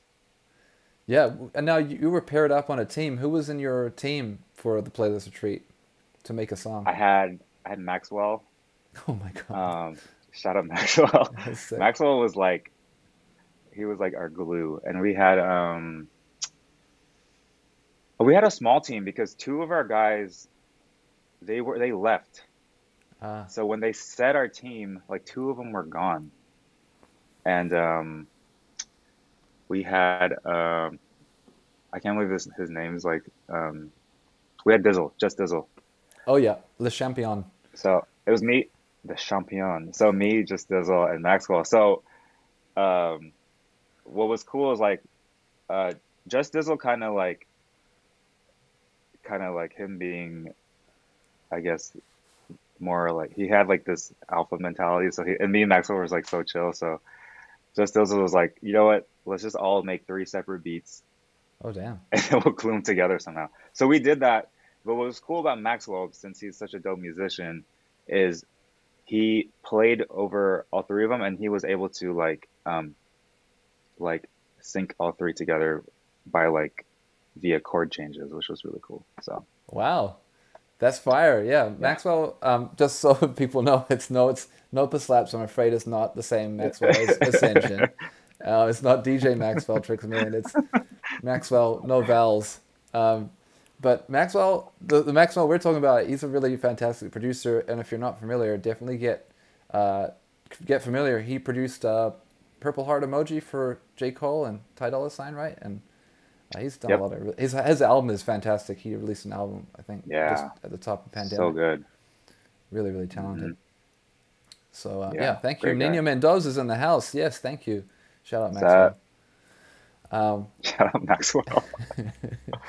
um, so yeah, um, now I, I guess moving into um, like the mo- where you're finding music, I really wanted to ask like, first of all, this is kind of like a random question, but like, there's so much music coming out right now. Um, I feel like as a DJ, we're we're trying to we're always trying to find music all the time, like almost every day. It's a day to day thing. So I feel like if I can ask you this question, hopefully you you you'll feel comfortable answering it. But um, what's like the best track or album that you listened to just this week? Um, I've been listening to like Prince's first album this week, um, which I've been loving. But I'm like, I don't know how you listen you listen to music, but I'm I listen to something new every day. So um, that's like a hard question to answer. But yeah, at, this morning I was listening to Prince's first album.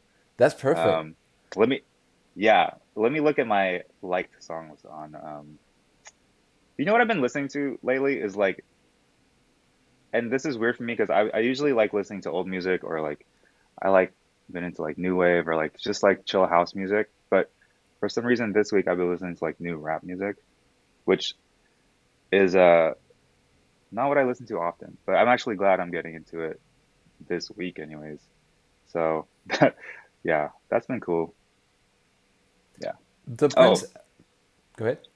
Go go for it. Yeah, go for it. Go for it. Well, the the first Prince album is, is great though. It's it's cool because that's like a classic album. And um, is have you listened to that one? Um, have you listened to that whole album before, or is this the first time you're kind of like absorbing it? Yeah, this is yeah, I have, but like I'm listening to it in a different way now, just um as I'm a little older. And I could definitely appreciate it way more now. And it's it's pretty amazing. It's some good stuff. Is there any? I'm songs? going through like this this whole like re re like Prince education era right now for me. How did that come up? Like, how did you get into into that idea of re uh, kind of discovering this album or Prince? Um, it's he's kind of been popping up lately for me, like uh, algorithm as al- algorithmically. So, you know, I I'll just take that as a sign of like, you know what, let's let's see what's good. So, yeah, it's been great. You know, whether it's like re-listening to all his music, like his whole discography, versus like watching interviews with him, and you know, the guy had crazy wisdom. So that's definitely where I'm at right now. Is is uh, taking all that in. I um, I, I could talk about Prince for a long time, so please indulge me just for a moment. But um, I get really excited about uh, this one album that released pretty recently um, of his. It's like the Prince Originals, uh, the album of all these all these songs he wrote for other people. Have you have you had a chance to listen to that? Oh no, I haven't. So, like as you may be familiar, like he wrote, uh, you know, "Nothing Compares to You," which was obviously a huge song for Sinead O'Connor. He wrote, uh, you know, uh, Apollonia Six's um, "Sex Shooter." He wrote, uh, you know, songs for the time and uh, "Feel for You," which is obviously a Chaka Khan cover that we, we all may, may maybe know. And it was it's kind of crazy because this album, it's great to listen to it and hear him singing these songs it, kind of like hearing them in their original intention. It's like really like Wow. recontextualizes them. So uh, if you haven't listened to it, yeah, his version of Manic Dude. Monday, like Cuddy Cutso says, highly recommend Whoa. diving into that uh, because you realize how in- insane and incredible of a songwriter he was. That he just had so many hits for so many other artists, including his obviously his own, in addition to his own. Dude, yeah, like first of all, thanks because I didn't even know that that was out. So um, I can't wait to hear that. Um, and yeah, I just I've really been like, you know, growing up, I've always been obsessed with like producers, but like lately, I've been, really been paying attention more to songwriters, and um, it's just insane like what songwriters can do. You know, it's like it's like whoa, like you guys really like think of these songs. Like I think Rod Temperton is like really what got me into paying attention to songwriters because that guy is insane. Yeah. Like the songs he writes is insane. Absolutely. Yeah. Um, what's your? Uh, do you have a particularly favorite Rod Temperton composition? Um, I love "Give Me the Night." Um, I love uh, "Boogie Nights." I love "Always and Forever," but like, um, just I don't know, dude. The stuff he makes up is, is insane to me. Like, it's very, it's like musically, it's like advanced, but it's also like simple enough and like funky enough and jazzy like at the same time. But like, the normal person can comprehend it, and like the biggest music nerd can can geek out over it. You know. Yeah. Baby Be Mine uh, by Michael Jackson Thriller. Baby Be His- Mine. I think he produced that one, and I've always been like, yo, Rod, what were you doing when you made that song? It was crazy. Yeah. Isn't and then, yeah, we got man? some we got some people in here. Nina, big Rod Temperton fan. Star of a Story. That's uh, Heat Wave. Cuddy Star of a Story. Soul. Yeah. Light up the night. Um, yeah, JMKM. Yes, give it, give me the night. There's like so many great songs, and I think what you just touched on, which is really, I'd love to expand on that a little bit, is just like this concept of like doing things that are kind of complicated but also very simple and and can be appreciated by a lot of people is like such an art form, and uh, like Stevie Wonder is a perfect example of somebody who does that so well, where it's Mhm. like he's doing incredible harmony and and you know songwriting s- structure is is very advanced. You know, it's like some of the the most insane. Um, and yeah, like I even another example is he, like he he had songs that he wrote for other people too, and then they became song. I think he wrote uh, Michael Jackson's song um, "Can't Help It," right? I think that's a Stevie Wonder composition Yep. too. Yeah. Yep. Yep. So and it's a shame. I love I love hear like you're saying about these songwriters how they have written for the other artists and then they've bec become huge songs without them as the star. I think that's quite a like a selfless thing to do, right? Like write an amazing song and be like, Yeah. here you sing it. Yeah, because it's, it's no ego. It's like, you know what? This would actually be way better if you sang it. You know what I mean? So, yeah. I Are you taking any um like um music theory? Are you interested in music theory or piano or com- composition to, uh, kind of learning? Yeah, I love music theory. Um, I love um, learning about it. I I don't think I have the patience to like like every now and then I'll sit down on my piano and or my keyboard and learn a song or like I love hearing like weird chords because like I I grew up my dad listened to jazz as a kid so I grew up um, around that but um I can't like I'll listen to I'll try to learn stuff on the keyboard and like the next day I'll just I'll just stop so it's hard for me to stay consistent with it Absolutely. I think that's a really good point. You really got to keep doing it over and over again. Um, like, but you, it's kind of like really, for the same with same with me. Like, I'll learn some chords and then I'll just like forget them like a week later. It's just have to keep playing them over and over again to keep them in the brain. Um, yeah but I, when I was actually interviewing Jael, your, your, our our mutual friend, Jael was like, uh, he he talked a lot about learning how to you know write songs and, and become a better musician. And I really loved that he was he just said if he's not able to like compose, he'll just find an artist that he really loves and then just learn all of the instruments, all the parts of the song, um, you know, by ear, which is no easy feat, but you know, still like that's part of the process of like digesting the music for him, and that will really like, I I- think he, the way he we talked about it. Forgive me if I if I'm wrong, but he was talking about how it kind of it didn't demystify it necessarily for him, but it made it more it made it more real like it made it more attainable to him because music isn't necessarily always complicated. Sometimes the best things are actually quite simple right? The ideas are are not complicated. They're really just feeling you know? Yeah, I think we I think we tend to overcomplicate it, um, especially if we don't understand it.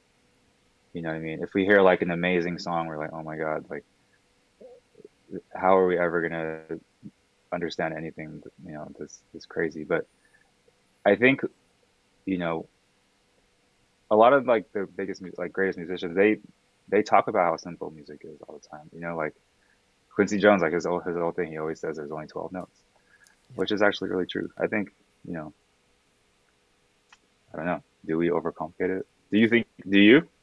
Well, I, I'd sometimes go either way on it, but like, um, you know, Prince is a great example. Sometimes I think, I think Prince and also like Pharrell Williams, like I come back to them a lot. They're really huge in- influences to me, and they do this really great thing where they'll do some very complicated harmony and and songwriting, but they'll also do like very simple things. Um, and I, I I come back to like songs that Prince wrote, like Kiss, you know, and it's just like it's it's one note, you know, and and that's like it's dun dun, you know what I mean? Like it's the rhythm's kind of simple. Yeah. It's it's not a complicated song. You know, it's it's just funk music, and it's not. There's not a lot of changes. There's very few harmonic harmonic changes, but it's the rhythm and it's the funk and the lyrics that make it kind of like interesting. And I think that to, it's that balance, and and same with like you know, with with um, a lot of the Neptune stuff, it's there's very there's not a lot of harmony. I mean, uh, Super Yeah. Thug is a great example, but the energy of Super Thug, with which is just like the most basic clavinet preset on you know whatever keyboard he had at the time, the Triton or, or something, and the drums. But it's Mhm. this energy and this and it's like the, it's kind of punk rock, you know, and and I, I think people talk about like punk rock being really simple music, but at the at the end of the day, it, it's energy, and I think um, the same thing for like trap music. You know, people will maybe try and discredit trap music as not being very musical, but I, I kind of disagree. It's it's not about that. That's not the intention. And if you're trying to d- discredit it for not being musical, you're kind of missing the point. You know, it's like it is musical. It's rhythmic, and it's it's Yeah. a different it's a different approach. Yeah, Yeah. like Cuddy Cutso said here, grind, grinding. It's just like a drum preset on on a Triton keyboard. But man, that that beat, like whatever they did, The beat, it's yeah, it's crazy. So, it's insane. Yeah. but then Even like Hollow, like one of my favorite beats is like Hollaback Girl, and it's just like, again, it's like it's like grinding. It's all drums, but it's just like the most insane beat, you know. And like, it gives you the craziest feeling when you hear it. Exactly. And I think, um, honestly, that music uh, often sometimes translates better for environments that we're in as DJs, right? Whether it's a club or a big festival. And I think I've, I've talked about this a lot with, with people on the show is like sometimes music is really is really important to play the right music for the right occasion. I mean, I'm sure you know that more than most people, but you know, simpler things hit harder on bigger systems because there's less to like go on. Whereas like more harmonic Yeah. music that's very intricate, like Mura Masa, for example, is something you just want to listen to, or Steely Dan. You know, you just want to listen to that. It's not really like let's go wild out at the club, you know, to like Deacon Blues or something. Yeah, yeah. You know, when I when I like dig for music, um, oftentimes the things that like really catch my ear is like the most stripped down, like raw stuff. You know what I mean? Um, and going back to like what you were saying about Prince, how it was like every everything was one note, which I never even realized till now. Um, but yeah, it's all rhythm and like I remember there's this like thing of James Brown, how he used to call every instrument a, a drum, and he would like tell everyone like you play it like a drum, which whether it was a guitar or a keyboard or a trumpet or whatever. So, um, yeah, I like that. Absolutely, yeah. James Brown, man, Godfather of Soul. Like, you got to give it up to him. Like, without him, there would be no hip hop. And that's the thing is like, kind of comes back to hip hop. I mean, you know, you listen to like "It's Yours" or, or you know some of the early Run DMC stuff too. It's like it's just a drum and rapping. You know, that's it. But that's all you needed to like hype up the whole situation. You know, like flash it to the beat or something. It's like there's really not much there, but it it's it's the rhythm of the raps. It's what they're talking about. So important, right? Yeah, if you compare it, it's yours, which is like literally uh, 808, right? That was it, and then um, maybe some scratches, and then you compare it to like Rapper's Delight, which is like a full band. Like it's yours will make you feel so crazy if you hear that stuff, you know. So. I mean, even like the Burn Rubber song, like I only just realized today there's actually no like there's no musical element in that other than like the drum, the cowbell, and the scratching. It's like wow, that beat is Yeah. still like goated, you know? yeah, for sure. Where where were you, were you in um, Vancouver when that song came out? Yeah, I, I mean, yeah, there was actually a party that we had here in Vancouver called um, Go Dumb. Um, shout out Rico Okay. and the fam. But they played a lot of like, yeah, just just all that hyphy music at the time. It was a little bit, and I'll be honest with you, like hyphy music at, the, at that time was like quite different to what I was used to. I was like really Madlib, like Stones Throw blinders on at that time, so it was quite a polarizing thing. But once I got it, it was like, oh yeah, this is incredible, and the energy again. It's really about the environment. Like you don't listen to. I don't necessarily like wake up first thing in the morning, put on hyphy music, you know. Yeah, yeah, that's a that's a that's such a good point. And like going back to like um like Twitch in general, it it's just it's cool to have that outlet to like play music you can't play in a club. So that's yeah, going back to Madlib and stuff. So Yeah. Um, Yeah. But look, um, I feel like I've taken up a lot of your time, Miles, and I really appreciate you being so generous with your time. Um, I do have uh, a question that we, we ask every guest on the show. I'm sure you're quite familiar with it at this point. But the question is, what does the power of music mean to you, Miles Medina? Ooh, let's go. Okay, um, what a heavy question. Uh, damn, dude, that's kind of crazy, right? It sort of like fuels a lot of our lives, right? It's definitely fueled mine. Like as a kid, like in class, like all I would do is just like listen to music, even if it was just in my head. But um, even like oftentimes, like I'll be like talking to. I remember this so clearly as a kid, like at recess, like talking to someone, and just lose like, just they get drowned out, like whatever they're saying, because I'll be like thinking about. I'll just be listening to like this whatever song was stuck in my head at the time. But yeah, man, it it's it's a main driving force for me. It's it's one of like the top five driving forces for me for sure. Like I don't know, I can't function without it, as I'm sure you can't either. And it's like it ever evolves, you know what I mean? Like um, just me learning about like me hearing music differently now versus you know maybe a couple months ago is, and I'm sure it's always going to be like that. You know, as you evolve as a person, you're going to hear things differently and you're going to see things in a different perspective. So, yeah, I think it grows with us.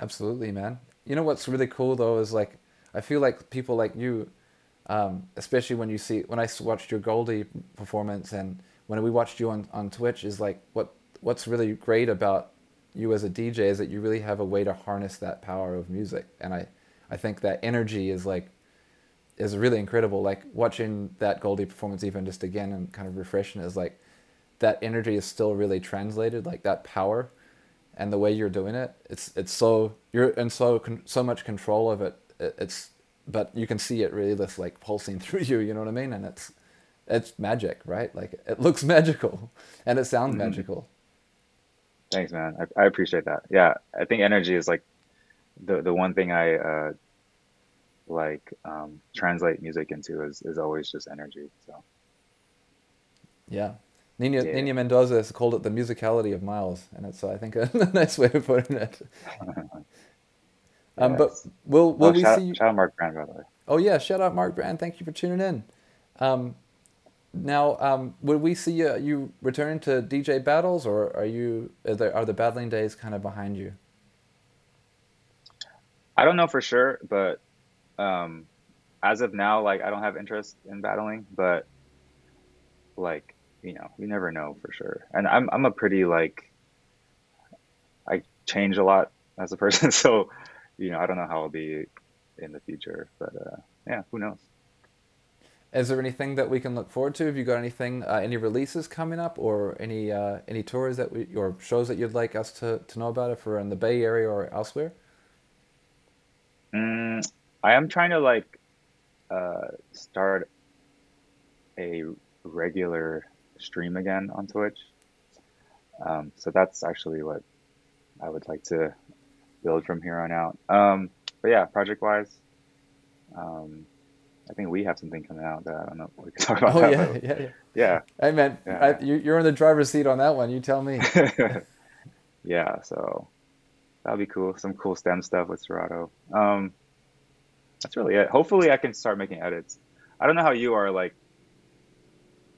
Like I'm sure you work on music and I don't know how much of it sees the light of day. For me, it's like one percent sees the light of day. I'm trying to get better at that. Um, yeah, I'm trying to actually collaborate more because you know, I feel like we can do what we do, and then like it's it, it's cool to have different minds come in and, and add theirs too. Absolutely. I was just thinking that the other day, man. It's so helpful to collaborate because you you get to hear things and see things slightly different from another perspective, and it also will sometimes like just kind of give you that little push you need to see something in your work that you maybe weren't seeing before. I think I think the hardest thing about releasing music or putting out music or anything creative is you often second guess yourself and sometimes someone will be like, "Oh, that's actually really good," when it's something that you didn't even think about had much value. Will just kind of give you that that push in the right direction to kind of finish it. But um, I'll be honest with you. One of the Yeah. things that's really helped me with the with the releasing music is is I just have an email blast. I send them out, you know, and I've just made a promise to myself to do them like every quarter, and then if I can do Mm. something one thing a month, that's like kind of manageable. I think the other the the challenge that we all have is sometimes like the the expectation that we have to have something like all the time, but uh, managing that expectation and life balance or just the creative work, you know, how creativity comes and goes, you know, and and Mhm. and being realistic about how that is with with ourselves because I think it's different for everybody. And I think you see that with the way people put put out music. Sometimes people can put out a bunch of music and then stop for like years, or some people can Yeah. keep it going. But I do think there's a lot of value in setting a goal for yourself so that you prioritize it because you know creative things because they're not valued as a lot by society sometimes i feel like uh, it's hard to put a value on it like on your schedule like oh i need to put this time on like my calendar like a job. But you know this is this is our job right in a lot of ways. Yeah. Uh, as a DJ, like, how much of the stuff that you put out, like, like how much of that would you like to be playable as a DJ versus you just want to put it out because you made something that you're proud of, well i think this but that's probably not fit for being played as a DJ. I, I love that question, um, and I thank you for asking me the question. I know you're on the show; I should ask you the question, but that's a good question because you know what's interesting is like some music that you're going to make isn't going to be played in all the circumstances, right? And I think when we make edits or whatever, well, tell me if you agree with this, but like some edits are going to be for listening or for people that play on streams, and then other edits and or, or remixes or songs are going to be played in clubs, and it's kind of like I think understanding that both of those, all of those have value, right? Like, I don't know about you, but like as we were talking about earlier, streaming was actually really great because people were playing a lot of my stuff, but also just other cool music that wasn't really necessarily for the club. And as DJs, when our environment most of the time is in, is in the club, sometimes we get a bit of a warped perspective on music that people just want to listen to. Yeah. Do you do? Would you agree with that? I agree a hundred percent because during the pandemic, we I didn't have you know we didn't have the club influence in our ears, so the that those type of um I don't want to say pressures, but that type of influence didn't exist. So it was like it was kind of more like less pressure of like okay not less pressure but like it was more open of like all right I'm gonna play this. This is what we're listening to. And then as the world opened back up it was like all right you you now get that because now you're seeing reactions a lot um, more. So now you're like, okay, but you're right. Like just seeing that all the time really does warp warp your uh, perception of music, which is really interesting. I also uh, wanted to add though, like I, I met up with uh, DJ Eccentric uh, pretty recently, and and it was great to hear him uh, talk about like as as somebody who makes some of the best remixes out in the in the game. You know, I think we can all agree that he's like a goat as far as remixes, edits, and you know his just his music in general is is so good. Uh, and you know, we had this kind of long conversation about like how much of your music will you do you play in your sets? I like asked him like how many how many songs of yours do you play? And he's like, right now that's my goal to play like the majority of music in my set. That's my music, or my edits and stuff.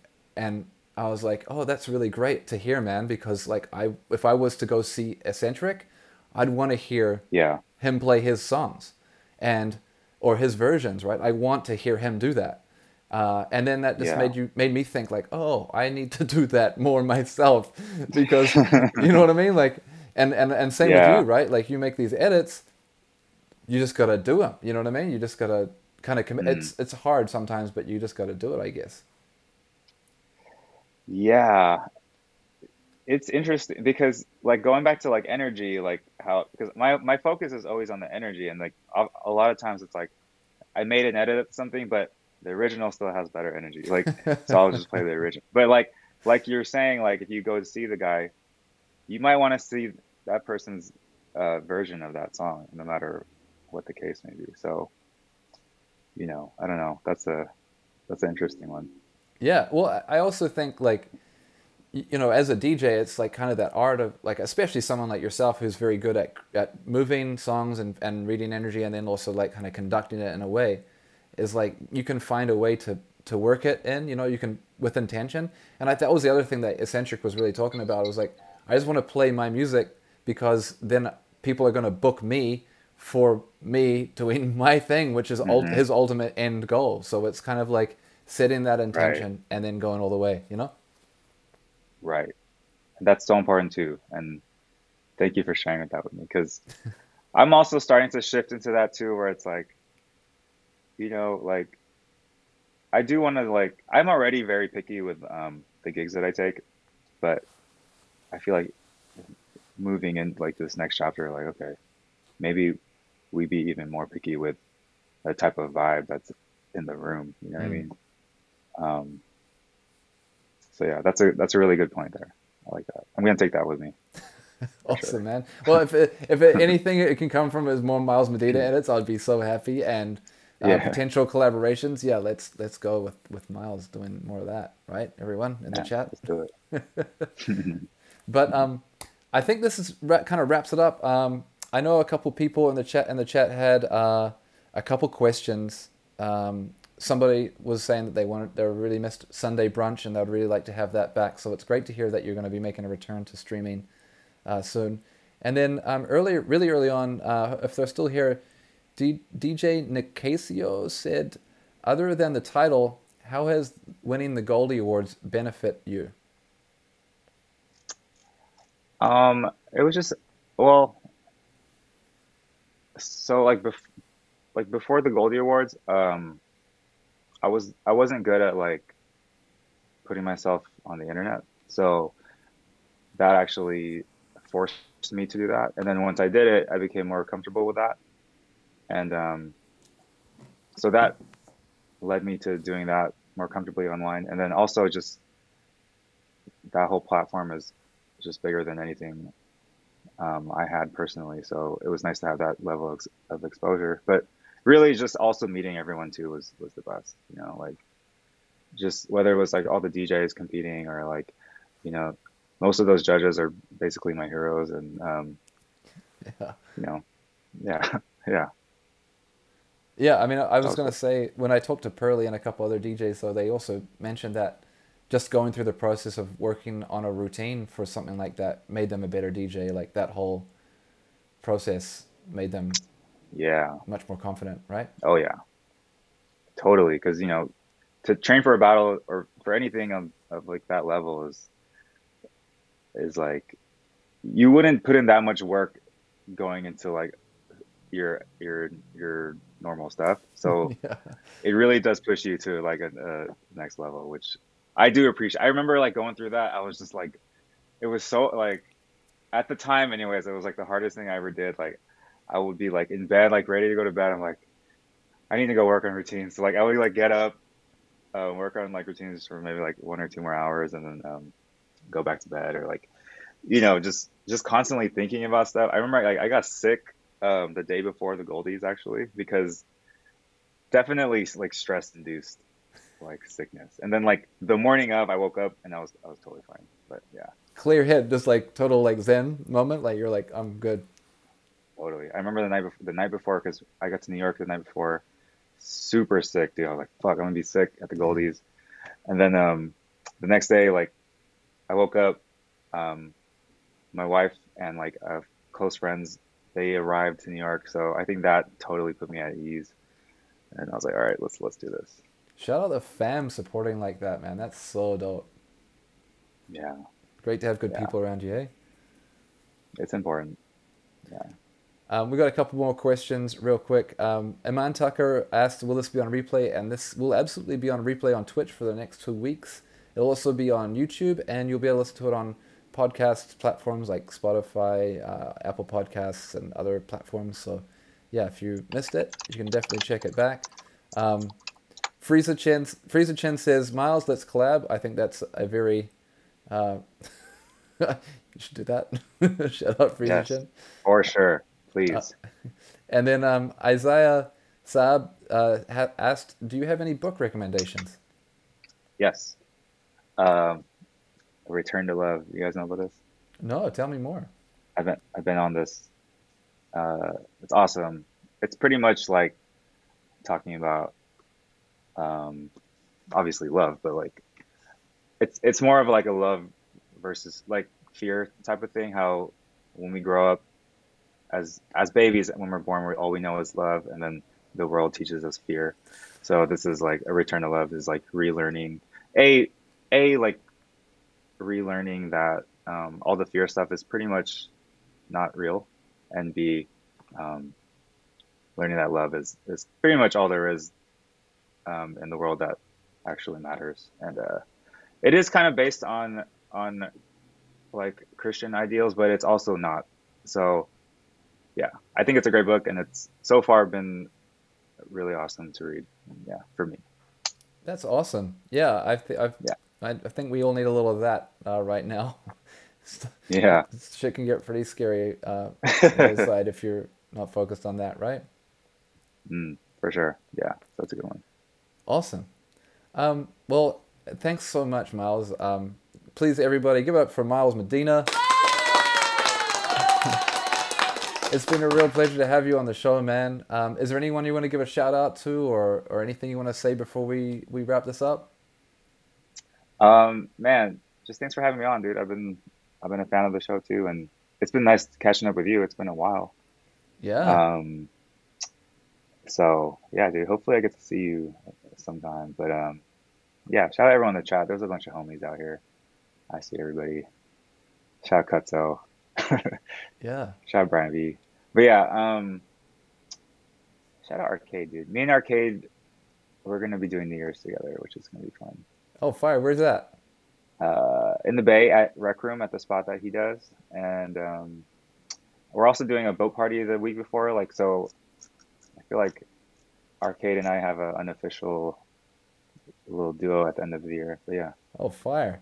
Boat party in December? Man, that's definitely in California. That won't be up here. it's it's freezing here. It's a Christmas party, but no, it's it's totally gonna be freezing, but we'll do it anyways. Are you gonna do a back to back with Karl the Fog or what?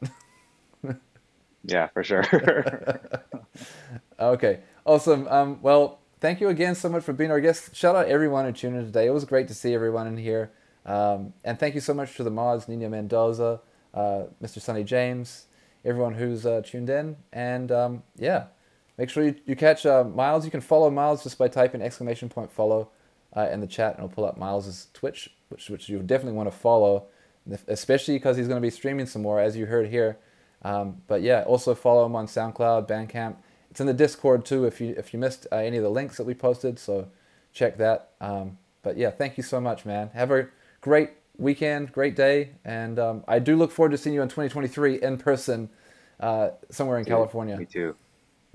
It's got to happen. Oh, before we get off, Yeah. can I show? Is people still in here? Okay. Yeah, There's one picture I hold very close to me. On. let's go. Yes. I should have had this prepared, but I keep this like on my wall because it's it's one of my favorite things that I have. I don't know if you have one of these. Oh yeah, yeah, yeah, for sure. I got yo. I definitely. Yo, hold on, hold on, hold on. If anyone could see, this was in New Zealand at the Serato Yo, 20th anniversary. Super fun. Yes. I got some glare going on, but yeah, I definitely got mine too.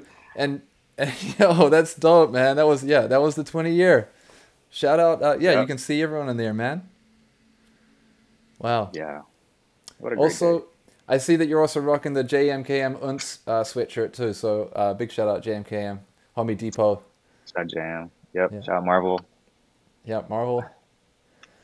All right, y'all. Uh, thank you so much, everybody. Um, we will be seeing you uh, next week as well if you're tuned, if you watch the show. So um, yeah, stay tuned for that. Um, Miles, I'll leave you leave it to you, but yeah, thank you so much, man.